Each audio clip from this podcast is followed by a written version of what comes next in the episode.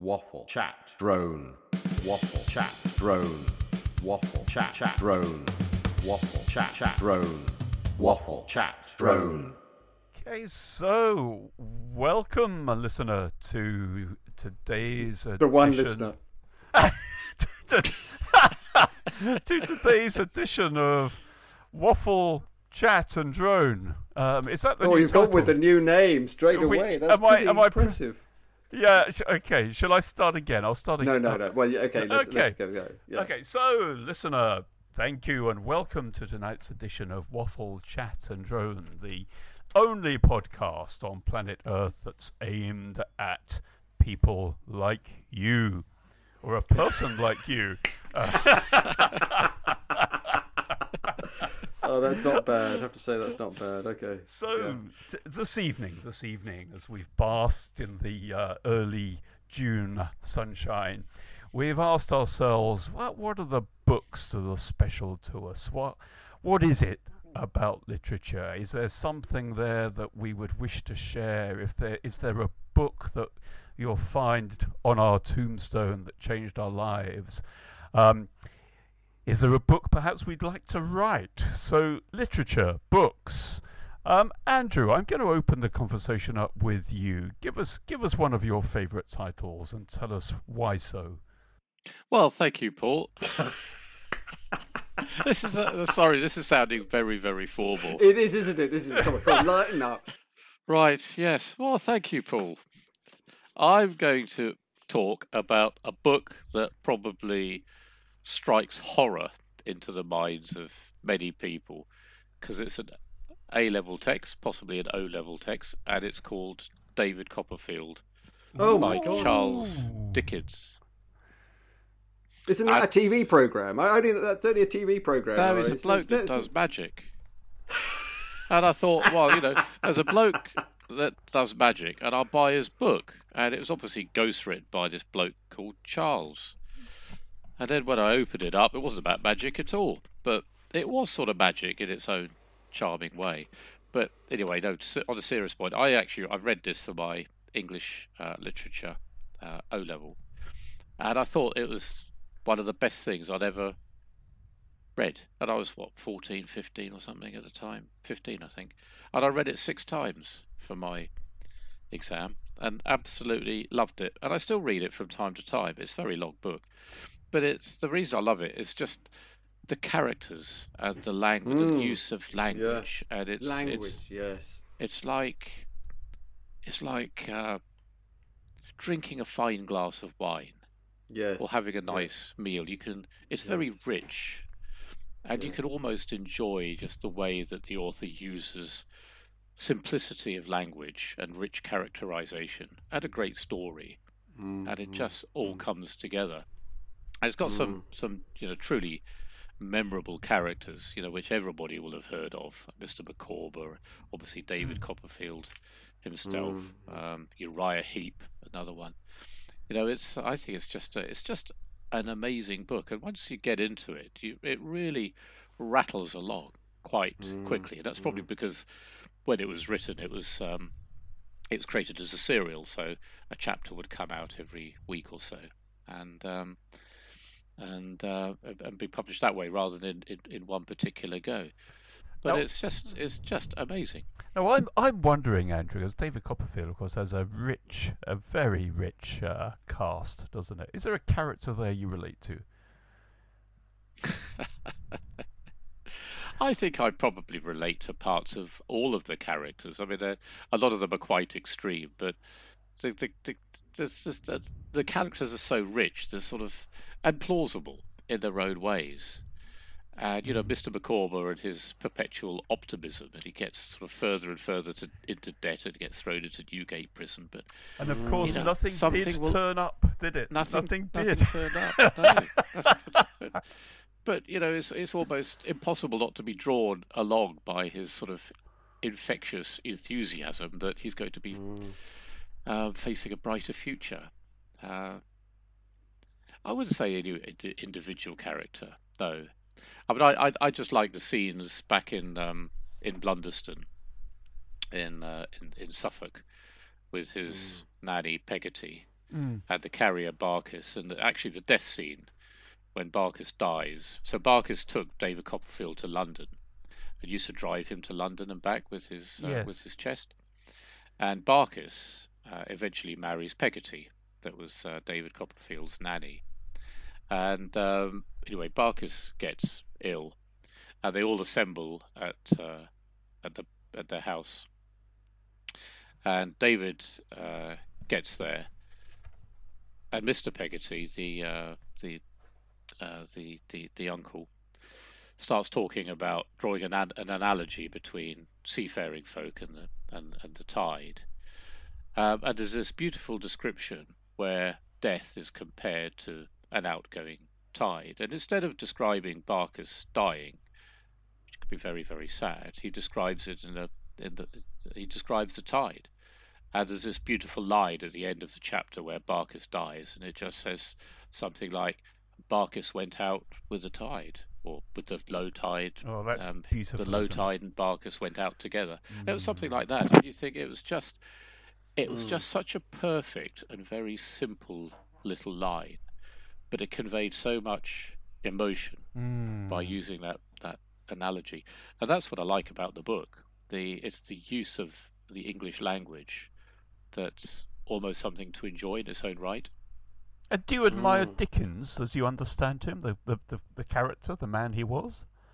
Yeah, I think so. I mean, I've read most of his books now. Mm. Uh, I, I- I like some of them more than others. Some of them are, I think are actually quite hard going. Um, Mm. But the famous ones, you know, Great Expectations, and, and another rollicking story, Oliver Twist, Eve Barnaby Rudge. You know, Mm. they're, they're brilliant. Uh, I like sketches by Boz and those short tales, uh, Mr. Jingle in, um, in Christmas books. Yes, they're, they're, they're, they're fantastic stories. The characters are fabulous, aren't they? In fact, you've given me an idea. I think tomorrow, as I f- pursue my day, I'm going to imagine people I come across and ask myself, which Dickens character would they be? And there's a chap who works at the station here, and it's Mr. Micawber. Mm. I'm sure. That, those characters are timeless, aren't they? We all know a Mr. Micawber. We all- Mm. all know a Peggotty. We all know. Oh, who was the the old lady, the mad old lady in Great Expectations? Uh, Miss Havisham. That's right, Miss Havisham. Yeah, yeah. We all we all know a Miss Havisham, don't we? All have known a Miss Havisham. Yeah, good. Uh, well, you probably know several, Paul. I'm, I I'm do. not sure I've come across that many, to be honest. so, Philip, Philip, where will you lead us? Where will you lead us? Well, I've got to own up first. Actually, I've never read Dickens. Uh, I've not read any. We, we've got the complete collection upstairs, um, which is which is a great set of books. But I've never sat down and actually read a Dickens story. And, and how do you um, feel about? Is it a source of shame and embarrassment? Well, it, it you know it is a bit. It's a bit like not reading Shakespeare, isn't it? It's Mm. it's so important to the English language. I mean, I, Oh, could we- tell you, we- you know, if you were on the terraces at Southampton and announced to those around you that you'd not read any Dickens, I don't think I don't think people would look at you any worse, Philip. I, I what the Dickens? Yeah, you're absolutely right. The- the- We are we are blessed actually as a as as, as a nation to have so many fantastic authors. Yes, it's it's um it's um yeah, but I have to own up. I haven't actually read Dickens. The, researching this episode, or really trawling one's memories, was really the research. Trying to re- recall what books I'd actually read. I, I could I, I, I was a bit surprised. I've read quite a few books. I'm not I'm not an avid reader, but I do I have enjoyed some great books. But I do find it difficult to read fiction. I have to be on holiday to read fiction. I can't do it in the normal. Um, course of, of, of a working week or a month or so. It, I, to be. It, I think somehow it's, it, fiction adds to the escapism of uh, holiday. Uh, but when you look back, uh, we had some terrific ones. Um, one of the one book that actually I really really enjoyed was a, a book I almost put down because I just just couldn't get on with it to begin with, and it's Great Apes by Will Self. oh, I've seen Uh, that. Yeah. It, well, I, have you seen it? I don't know. Uh, I, did they do it into a TV? No, no, I've sure. seen the I've seen the cover in Worcester. See the- That's about as far as Paul gets. God, that's ridiculous. I saw it in Waterstone, so. but I didn't go in the shop. I was just passing.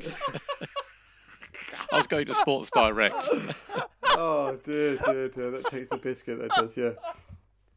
Well, it's it's a it's a great story, and and in it, it you've got the you, you you start off in the human world, and then it goes into the ape world, and the the the, the character um what is, a a person is a human in the beginning and then he gets into this i think it's a he gets into this ape world and he's he's he can't understand what the hell's going on here um and then and then it flips back at the end but uh, the the it, the first part where you're in the human world oh, so stodgy. I didn't, I just didn't like the writing style, and I, you know, I just, for some reason, I kept on going.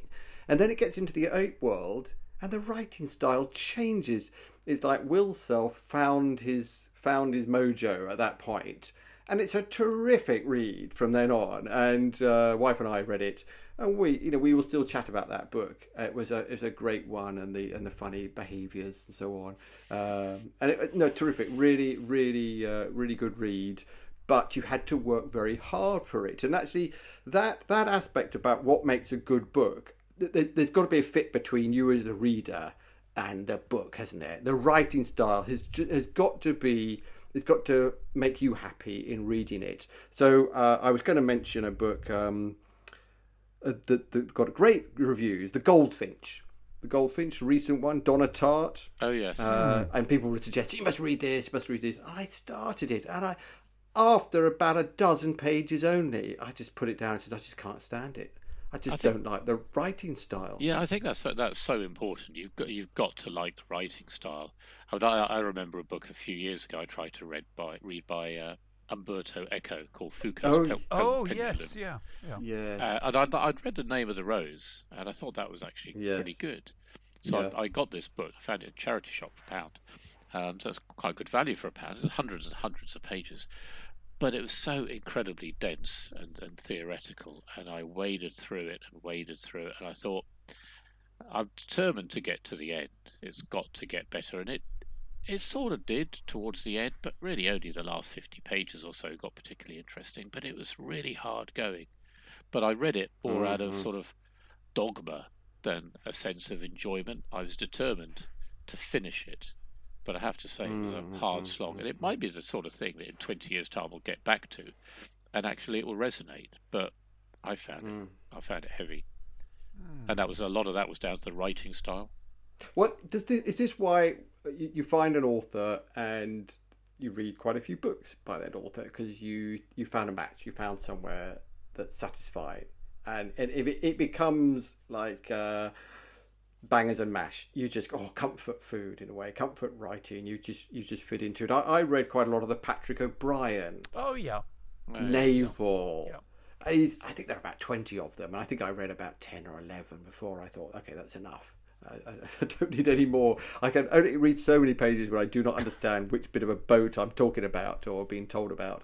Uh, but they were they were very good, and actually, I, I can see in later years picking up and reading more because the characters are old friends and the writing style once he found his the first book he didn't quite get the pace right. By the second or third book in particular he really got the pace right. Not too rushed because otherwise it, there's a lot of journey in these in these stories. You're going from somewhere to somewhere to somewhere you know setting sail to get to somewhere to somewhere and actually realize that a journey the best way to describe a journey is in various scenes rather than trying to say right and then we move to here and then we move to there and then we got onto that Uh, he does some he does the, the battles are great because he rebuilds them up as they're getting closer and closer and um, so there, there is movement there but otherwise it's a scene in a cabin it's a scene somewhere else and actually that's the best way and he, he took a few books to really find that formula uh, but once he did, it's a, it's a great. Uh, they are great reads, except for the technical challenges of what the hell is a top gallant. I don't know what one of those is. You know, it's a, it's a, and then there's plenty more like that. Um, and I, they do have some diagrams in the books, but really, you, you haven't got time to go and look back. So where where do you stand on Hornblower? Oh, and, um, uh, yes, that, that brother read those as, as a youngster. I, I never got. I, I've seen it on TV though, not in the bookshop. Gregory Um, Peck. Gregory yeah. Peck. Yes. Oh well, they, they, was it ITV who did a whole bunch of them, didn't they? But Uh, yes. Gruffudd, wasn't it? that was Yeah. it. That was it. Yeah, I very I enjoyed them, but no, I, I, I think once I've had, uh, I, I- I don't, I didn't need a more more naval. I didn't need any more from the navy. No, that was fine. Though I did, I did read, as sparked by it, I read a biography of Nelson, just to find out what was it really like.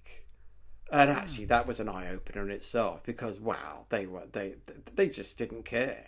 Wow, they just the the things they did. So the ships would in a battle, the ships would come uh, beside each other, and he would just jump from one ship to the next ship to the next ship, uh, uh, with his cutlass or whatever it was, and having a go. Yeah, the bravery into battle. I think I'm sure they were all a bit mad, really.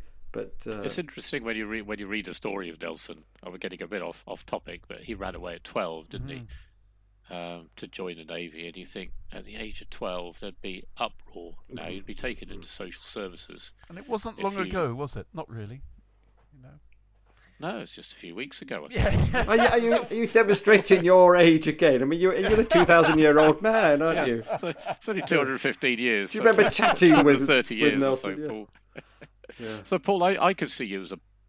I think you're a Barbara Taylor Bradford or a Maeve Binchy type person. Well? I've I've really been struggling with this actually, and I I I suppose I'm. Uh, yeah, I've read a little Dickens, and in fact, um, I love the Dickens stories. You know, I and it's it's hard to say where my memory of the books it just merges with the BBC versions, I guess. But uh, yeah, there's there's something very special. I, I I grant you that. I'm actually reading a fabulous book at the moment, and as as you will recall, I've taken a a, a quiet interest in First World War aviation, and um, arguably the very best book um, that describes what it was really like to fly along in a Sopwith Camel or an aircraft of that type was by a chap called V.M. Yates. And I, Victor Maslin Yates, and it's called Winged Victory. And it, it was written in 1934. Um, so he's, he survived the war. He was active in the latter part of the First World War on, on camels. And the, the book is, um, in no way celebrates war. It really describes the horror of it, his relationships with other pilots and ground crew. And he was on the edge of insanity, I think, by the time war came. And like many of his of his of his type who survived, um, never really could settle down into to ordinary civilian life. And he died of TB in 1934, the year the book was published. And he was encouraged to write the book by another pilot called Henry Williamson. But it's a cracking read, and it, wow, it's it's sobering stuff. Um, learned a great deal reading that. So I'd, I'd, I'd and, and a book that was forgotten until fairly recently for some reason, and has recently come back into popularity. But then, um, you know, another another book that the series of books I've really enjoyed fairly recently were by Robert Harris, the ones about uh, that follow the life of Cicero through yes. yeah through the through the eyes of his secretary and I, they, they're a cracking good read. They really are, and I, I think one of the reasons I enjoyed them is that I think some of what's going on in our world mirrors what was going on in ancient Rome. You know, the rise of the populist leader, uh, Julius Caesar, would today, I'm sure, have been supported by the Daily Mail. Um, you know, a, a real populist, um, in his case, militarist leader. Um, but the parallels are all too obvious. You know, a, sell your soul to a populist cause, get yourself kind of elected, seize power. Um, and I guess in his case, you, you wait until somebody gets you gets you on the steps of the Senate. I don't know if that will happen here or in America, but it's they they they're cracking good reads. They really are, and they're the kind of book where you you enter the novel. I think you become the ca- the main character in the book. Um, And Cicero, wow, what a what a star! Sadly, was executed, of course. Um, I think had his did he, did he have his tongue nailed to a notice board in Rome by dear, Caesar? Uh, poor chap, poor chap. But yeah, cracking good read, really, really good. So it sounds, sounds like you're you're as interested in you you sort of read for the subject matter, Paul. I mean, do you read for pure escapism? I, I think, I mean, I'm, I'm quite childlike, I think, when I get into reading a book. I think it does just transport, a good book, one that appeals to me, transports me to an, another Mm, mm, place. You mm. know, I think in a way that's a sign of a good novel, isn't it? Mm. Yes. uh, you know, and I, and I think being able to enjoy a good book, I think, is such a privilege. You know, it's one Mm, of God's mm. great blessings, isn't it? If you, if you, if you just can create the time, the space in your That's life right. If you can get in the mood and Mm. you've got a great book, it's wonderful. And actually, summery evenings yes, for me perfect. are the time to read. Not not the dark winter nights. Surprisingly, I find I I prefer I prefer the summer time. the I, I, I prefer I prefer the winter. I know I Mm. prefer to be outside and enjoying the enjoying nature in the in the summer. I find I do most of my reading in the winter, but I also find with books you have to work at it. I mean, Mm. you know, and I and I think, you know, think, thinking of of my kids, it's actually it can be quite hard because there's so many different books. Mhm. And I, we've sort of almost agreed that it's the writing style and the story and the Mm, mm. what what what you personally looking for. Sometimes it's really hard to describe. There are books that you you connect with and books that you don't, Mhm, and you mm. can actually wade through a lot of books before you get to one. You think, yeah, this really Mm. works for me, and you know. It's, for, for Philip, yes, you know, Patrick O'Brian had that effect, and then you go and read all of them, Mm, mm. and then you try and find somebody else. And, Yes. you know, you're looking for something similar, but you can you can you can end up with a you know with a Foucault's pendulum, Mm, and then you mm. say, oh no, I'm not going to try another book because you know I'm going to have to spend a week getting through the first hundred pages or so, and it might be awful. I've got better things to do with my life. Now, I'm going to ask you a little a quiz question here. What proportion of the UK adult population have purchased a book in the last year?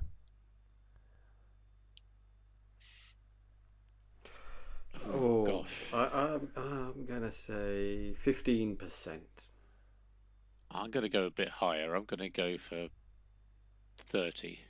Well, get this. The answer is 40.6% of the Well, that's, population. That- that's pretty. That's good. yeah, that data was 6th of March 2019 Mm. from Kantar.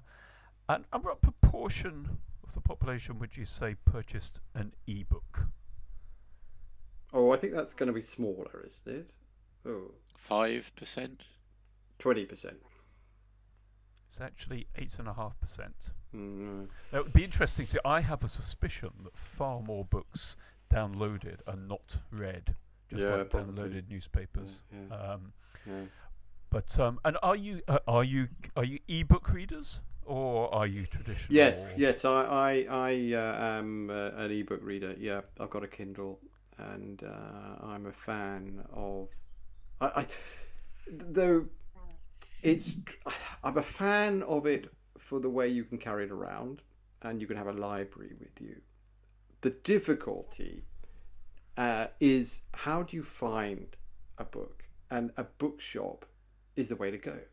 Mm. I think you know you, you're looking for recommendations and so on, but you know to, to go and peruse the book, and, and actually that was another thing to be able to go to uh, our shelves and look at those books, and sort of thinking, how did I discover that?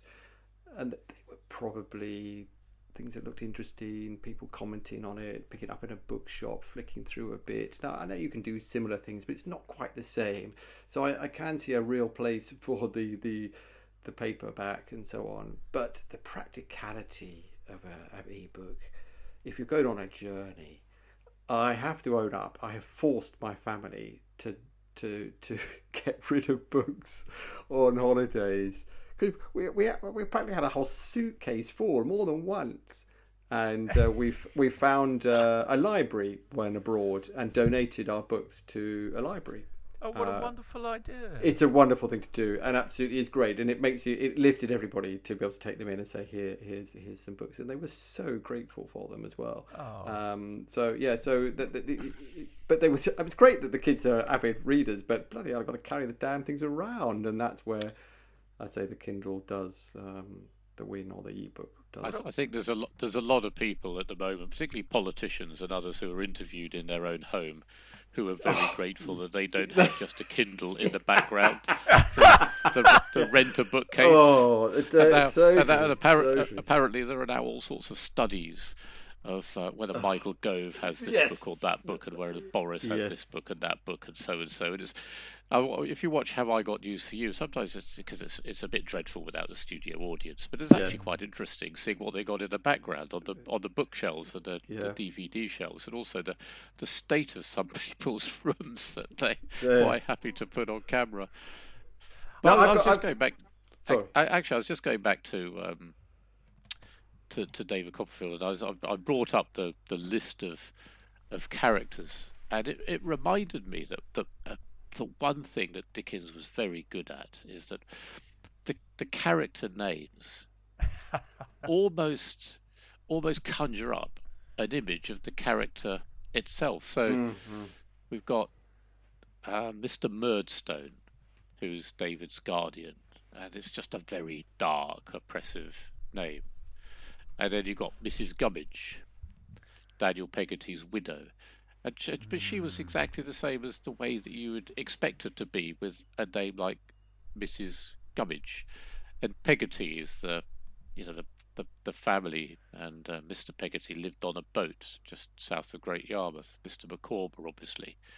And then there are so many. Uriah Heep, just the very name Uriah Heep. It, uh, Whether it's Mm-hmm. because of the character and because we all know the character, but it just conjures up Oh, what What about it? Bill Sikes? Uh, what Bill Sikes. Bill Sikes. He could yeah. only be a used car dealer, couldn't he? Really? And Oliver Reed wasn't he perfectly cast in that role? Yes, no, absolutely, absolutely.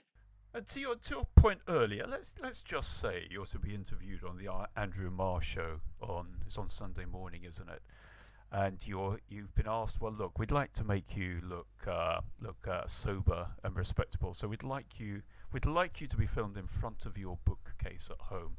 What would be the book that would um, that would impress? What would be the book you'd want on your shelf? Do you think? Well, I would have the Necronomicon by H.P. Lovecraft. Not because I necessarily want to impress, but it's a great collection of dark stories, and the Dunwich horror is uh, is fabulous, if sort of rather twisted. Um, but I love Lovecraft's stuff, and it's just something slightly. And I wouldn't, I wouldn't have the Dickens and the H.G. Wells and the Lee Child books and the Sven Hassel war books that I used to read in the eighties, which have probably no redeeming merits whatsoever. But I would, I would have, I'd have Mr. Lovecraft's book, I think, behind me, just because it's slightly, slightly alternative, I guess. Oh, my one for that would be a bit of Dick, uh, Philip K. Dick. I put him up there. Uh, so he's he's the sort of uh, what's it? Uh, androids do androids sleep Dream of- and so on. Uh, do, what, do androids dream of electric sheep? That's right. That's right. So, Yeah. so uh, the, the the Blade Runner was inspired, and many fantastic stories. Uh, so he wrote not short stories, medium length stories, um, ex- super ideas. He was de- clearly uh, probably been taking some kind of drug, but a, a great great thinker and ideas man and coming up with some alternative story. But yeah, just just to put that on big big big words, Dick on the on the mantle on the um, the shelf would be great. But I actually I do like I do like those kind of science fiction. Uh, uh, an, an author I wanted to mention was J.G. Ballard. Ah, yeah, he lived up the Um, road here in Shepperton, I think. Yeah. Did he? Did he? Well, I, I- what I he he wrote novels, and I've read one or two of his novels. But he's got there's a great collection of his short stories, uh, where he was really enjoying himself and experimenting with ideas, and they are terrific, terrific. They're not very long, and there's lots of them, and you can really enjoy yourself from going one to another. Um, very much, very much that kind of of that era. I think he was writing uh, in the the fifties and sixties, really, and um, that, sci-fi, and it was excellent, but but very thought provoking. Um, stories like that, and I, I, as a child, I read uh, Ray Bradbury Fahrenheit 451, which again another kind of experimenting with ideas and so on. I and I do I do like that in a book. I like to be provoked um, with alternative ways of looking at the world, and I think that's what Yeah, science fiction does very well. I, th- I agree with that. I've, I've got to be in the mood for that a bit, but I, I, I think I, I, I love science fiction because it just takes you yeah into a completely different um, different space. Uh, pun not intended, but I love you know Asimov, uh, Raymond Yes. Feast. I used to Yes, uh, you know Asimov's Foundation series, fantastic. I used to read yes, Harry Harrison, The Stainless Steel Rat, uh, Robert Heinlein, uh, E. Doc Smith, you know, the, the 1950s um, stuff. There's the, and John Wyndham, actually, John Wyndham's books. I, Oh, again, The Midwich Cuckoos was just the most eerie, atmospheric book ever. And you just know that something is not quite right. And you Mm. don't know what it is. And actually, there was a very good film adaptation of The Midwich Cuckoos. But that Day of the Triffids, the, the Kraken Wakes, absolutely superb stories. Did you? Did uh, did- has the two of you read Harry Potter? No, the, No, the whole the rest of the family haven't. I've watched the films so many times. No, I've not read Harry Potter. No. What about you, Paul? Have you read? No, Harry no, my boys read all of them, um, and I only hear good things about them. By the way, Andrew, what's your what's your view? Mhm. I've never read them either, and I, I don't know. I don't, I don't know why. I, I I feel that I ought to. I, I've seen the films, but for some reason they just don't particularly appeal. But I love sci-fi and fantasy Yes, sort of yes. stuff, Yes, and I, I I don't know why I've never actually picked up a single copy yeah. of any of the Harry Potter books, and my kids have Mhm. read them as well, Mm. Mm. but they just don't appeal to me.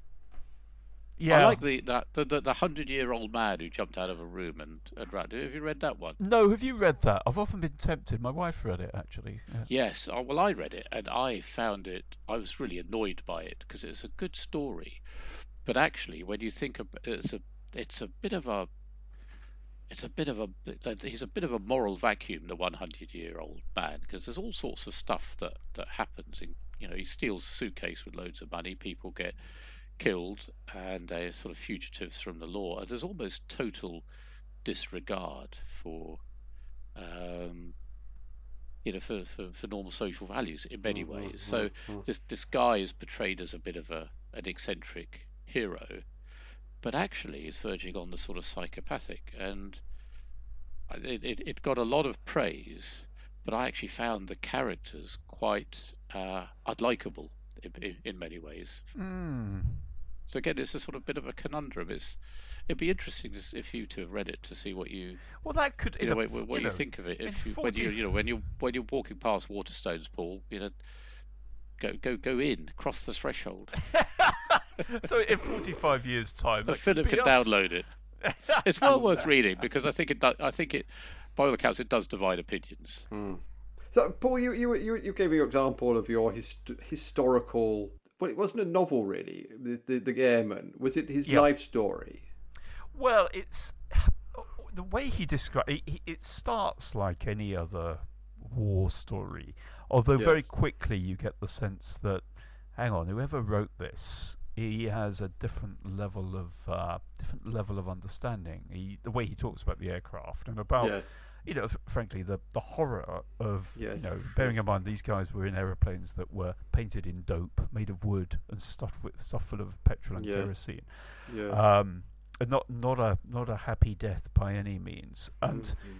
and it, towards the end of the book, um, yeah, what you realise is he's talking about his own experiences. The the, the main Yes, character is a chap yes. called Tom Cundall, and it gradually dawns on you that hang on, it's right, actually. Okay, him. that's interesting. Right, so it's not a biography then. Not a biography. No, it's it's not, uh, but almost. It's a very It's- clever way to write a book, actually. The book, the book I, I was one of the books I was thinking of was The Cruel Sea, Nicholas Oh, wonderful, wonderful book. Really, yeah. really, yes. But uh, again, he, uh, is that based on his experience?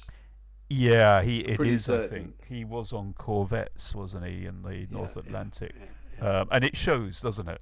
Oh yeah, the Um, knowledge. Yeah, the real knowledge. yeah, Yeah, no, that's that right. just that that detail that tells you, you know, there's a there's a way to use detail in a novel, isn't there? You don't want to go overboard, but the Cruel Sea, you're you're right. That's um, well, you you could be there in a Force Nine. Exactly, It- it- exactly, it that's right. somehow comes alive. It's, Now um, another another one, a different though, was is a biography, autobiography, was Spike Milligan. and Ah, he wrote a whole Yeah. series. And I read one of them. I read, uh, I think it's part four, um, Mussolini, his part in my downfall.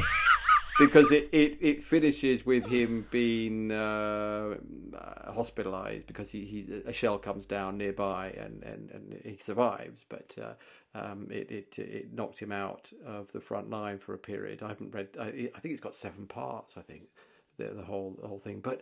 What a brilliant story to read! Or it's not a story. I mean, it's it's a brilliant history to read, and it takes you right down to the lowly soldier and gives you a wonderful idea of the hardships and the pain and the and the humour that uh, kept them going. Absolutely fabulous uh, book, really. Um, those those books where you get a taste of something real. You know, it's not made up. That, that some of those are fantastic. I, I do like reading some of those those biography or autobiography books. Yeah, I think they're quite hard to get right, though, don't you? Because I think that Yeah, they can be exactly. quite just descriptive, and you know, he Yes. said that, and I did this, and then that Yes. happened, and yes, uh, to to get a biography right and entertaining and have the insight Yes. and bring everything to life is actually quite a rare skill. And you've got to have you know yes, if it's an autobiography you've, you've got to have a i think that's that makes it even harder. Yeah, uh, yeah. but you've got to have a very good writer to to, to bring it to life. And i've read some terrible biography. I'm, I'm sort of probably more nervous of biographies than any other category Yes, I agree. They, they, you tend to avoid them. It's got to be a special book that brings you in. I agree. But Spike Milligan. I mean, what, what the interesting when in the in the, the, the preface he talks about how um, uh, he, he, Clive James had reviewed his book.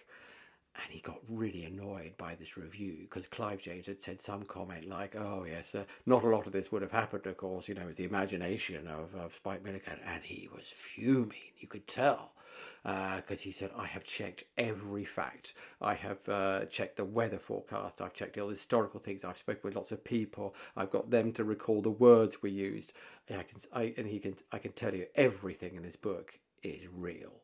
And he was really angry. He was really angry, and uh, that, that's uh, that's an interesting point there. And it made it all the more genuine when you then read it. It said, "No, this guy's tried to get everything right." Um, yeah it was. It was. I'd like uh, to read a David Cameron one. Um, you know, he when he launched it, was it six months ago, nine months or so ago, in a blaze of publicity. I think. But again, you know, I, I don't know whether there's any real revelation or insight. I think it would be fascinating. I've got that actually, and I went to see him speak about it one night in London, and um, little bit. I, like most political memoirs, it's lots of self-justification in it, and I, I found it frustrating because, um, you know, without wishing to digress too much and get into the Brexit debate, um, he he really only justifies the referendum. Um, Mm. Says it was the right thing to do, and it was right to keep the party together, and people deserve a choice, and all that kind of stuff. So it, it's kind of revelatory, but I think um, these days probably um, really good books to read about politics are Tim Shipman's.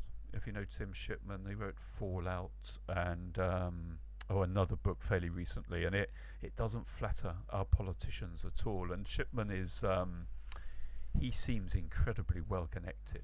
You know, and I, I don't know enough about politics, but it intrigues me as to, you know, here's this man who writes books that are absolutely scathing about our political classes. And um, and yet, even this week, you know, I, I heard a short interview with him, and he said how he'd been texted by four or five cabinet members um, complaining about what's been going on. And that- that's an interesting world, isn't it? Why would you, if you felt sore about something, why would you text a journalist?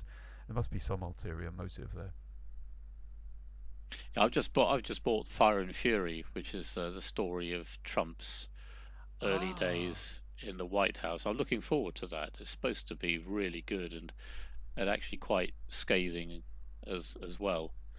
So um, maybe maybe in part two of this episode, Uh, Mm. I'll report back. Well, yeah, I think that we could go into some different genres, actually, couldn't we? Um, That's a good But idea. I, That's- I want to finish on. I want to finish on. If I were to recommend a contemporary author, who would I recommend? And I'm going to say I'm going to recommend William Boyd.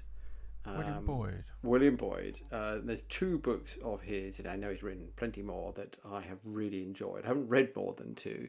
Um, the first one I read was Brazzaville Beach, which is um, set in Brazzaville Beach, which I'm pretty sure is somewhere in Africa, and it's to do with uh, some kind of um, research going on, and and the story unfolds there.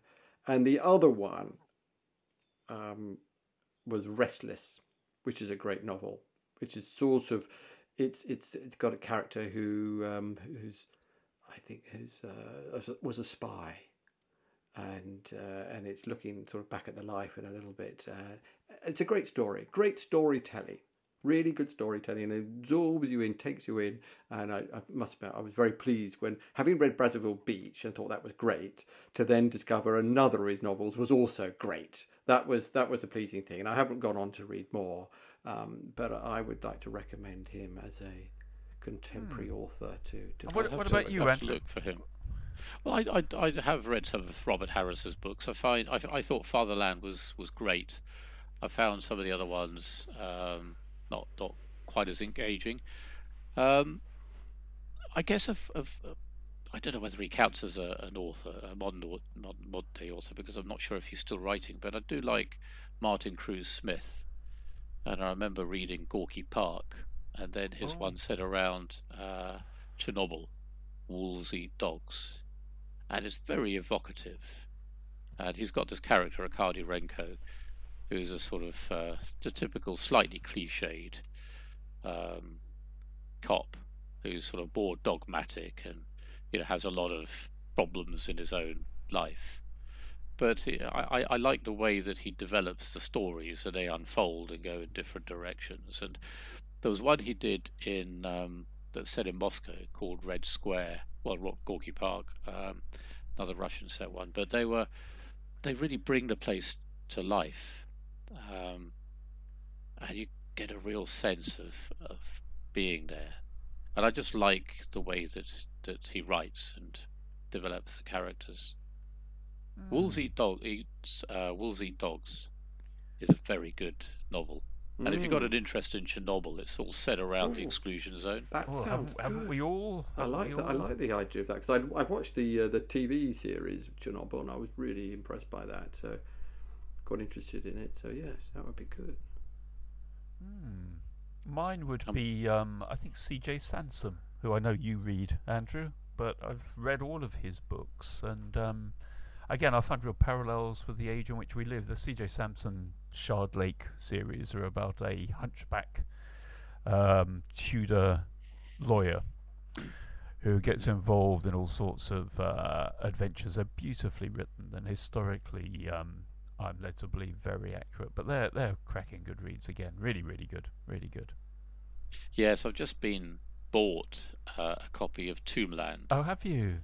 Which is one set in what I regard as my home city. Yes. And actually, my school was just off Tombland, so Tombland is a is a place that I know very very well. So you weren't at school in Tudor England, were you, Andrew? What's- what's- Yes, I mean I survived fairly well through the years actually.